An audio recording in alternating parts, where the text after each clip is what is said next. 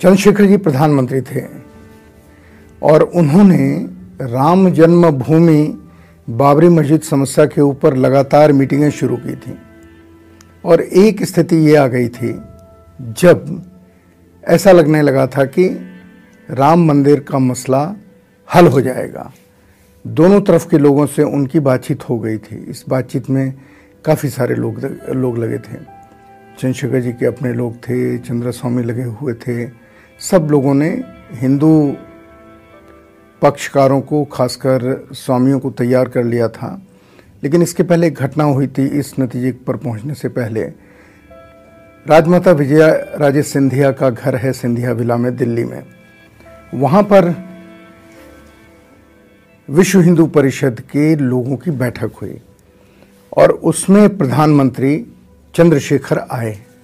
चंद्रशेखर जी, आए, उन्होंने अपनी बात कही और इनकी बात सुन रहे थे। अचानक अशोक सिंघल और आचार्य गिरिराज किशोर ने बहुत सख्त शब्दों में कहा कि अगर हमें राम जन्मभूमि बनाने की अनुमति नहीं दी तो हम लोगों को लेकर के जाएँगे उस स्थल पर और वहाँ पर राम मंदिर बनाना शुरू कर देंगे। चंद्रशेखर जी ने उन्हें घूर के देखा। और सर्द आवाज़ में कहा, अगर आप वहाँ जाएँगे तो आप ये सोच के जाइएगा कि मैं गोली चलाने का आदेश दे दूँगा। कितने लोग मरेंगे मैं नहीं जानता। और दूसरी बात उन्होंने कही कि ये जिस लहजे में और जिस भाषा में आप बात कर रहे हैं, आप देश के प्रधानमंत्री से बात कर रहे हैं। आप देश के प्रधानमंत्री को धमकी दे रहे हैं। आप वहाँ जाके दिखाइए। बिना अनुमति के, बिना सुप्रीम कोर्ट के आदेश के फैसले के। क्या परिणाम हुआ? परिणाम यह हुआ कि सारे लोग वहाँ शांत हो गए। और उसके बाद चंद्रशेखर जी ने इस मसले को हल करने की कोशिशें तेज कर दी। मसला लगभग सुलझने वाला था और दो दिन के बाद उसकी घोषणा होने वाली थी। चंद्रशेखर जी के साथ जो लोग थे, जिनमें जो नाम मुझे बताया गया, एक नाम मुझे उसमें श्री सुब्रमण्यम स्वामी का बताया गया, दूसरा माखनलाल फुतेदार का बताया गया। ये लोग राजीव गांधी के पास पहुँचे। कांग्रेस का बाहर से समर्थन था, जिसकी वजह से चंद्रशेखर जी की सरकार चल रही थी।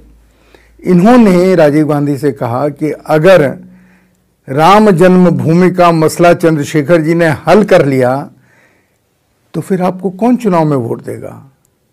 आप कैसे चुनाव में जीत के आ पाएँगे?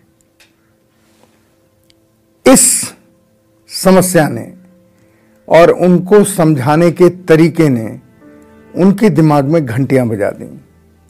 और दो दिन के बाद उन्हें एक बहाना मिला। कोई दो सिपाही जहाँ राजीव गांधी रहते थे, उस घर के सड़क के दूसरी तरफ़ यानी जहाँ दस जनपथ जहाँ वो रहते थे, सड़क के दूसरी तरफ़ पेड़ के नीचे कोई दो लोग खड़े थे। संयोग से वो हरियाणा पुलिस के सिपाही थे। राजीव जी ने ये आरोप लगाया, या राजीव जी के ज़रिए ये आरोप लगवाया गया कि ये इन दो, ये दो जो लोग हैं, ये इंटेलिजेंस के लोग हैं, और ये आपकी जासूसी के लिए यहाँ रखे गए हैं कि आपके यहाँ कौन आता है, कौन नहीं आता है, क्या घटनाएँ होती हैं। अब वो साधारण से सिपाही थे हरियाणा पुलिस के, जो वहाँ से जा रहे होंगे और खड़े हो गए थे। और चूँकि हरियाणा में ओम प्रकाश चौटाला मुख्यमंत्री थे, जो चंद्रशेखर जी का समर्थन कर रहे थे, उन्हें एक बहाना मिल गया और उन्होंने सरकार से समर्थन वापस लेने का फैसला कर लिया। इस तरीके से चंद्रशेखर जी की सरकार असमय मौत मर गई, नहीं तो चंद्रशेखर जी शायद अभी और छह महीने या साल भर सत्ता में रह सकते थे। राम जन्मभूमि का मसला मेरा मानना है कि इतनी आसानी से हल नहीं होता, लेकिन वो नज़दीक तो पहुँच गए थे। बातचीत वहाँ से शुरू होती जहाँ तक वो पहुँच गए थे।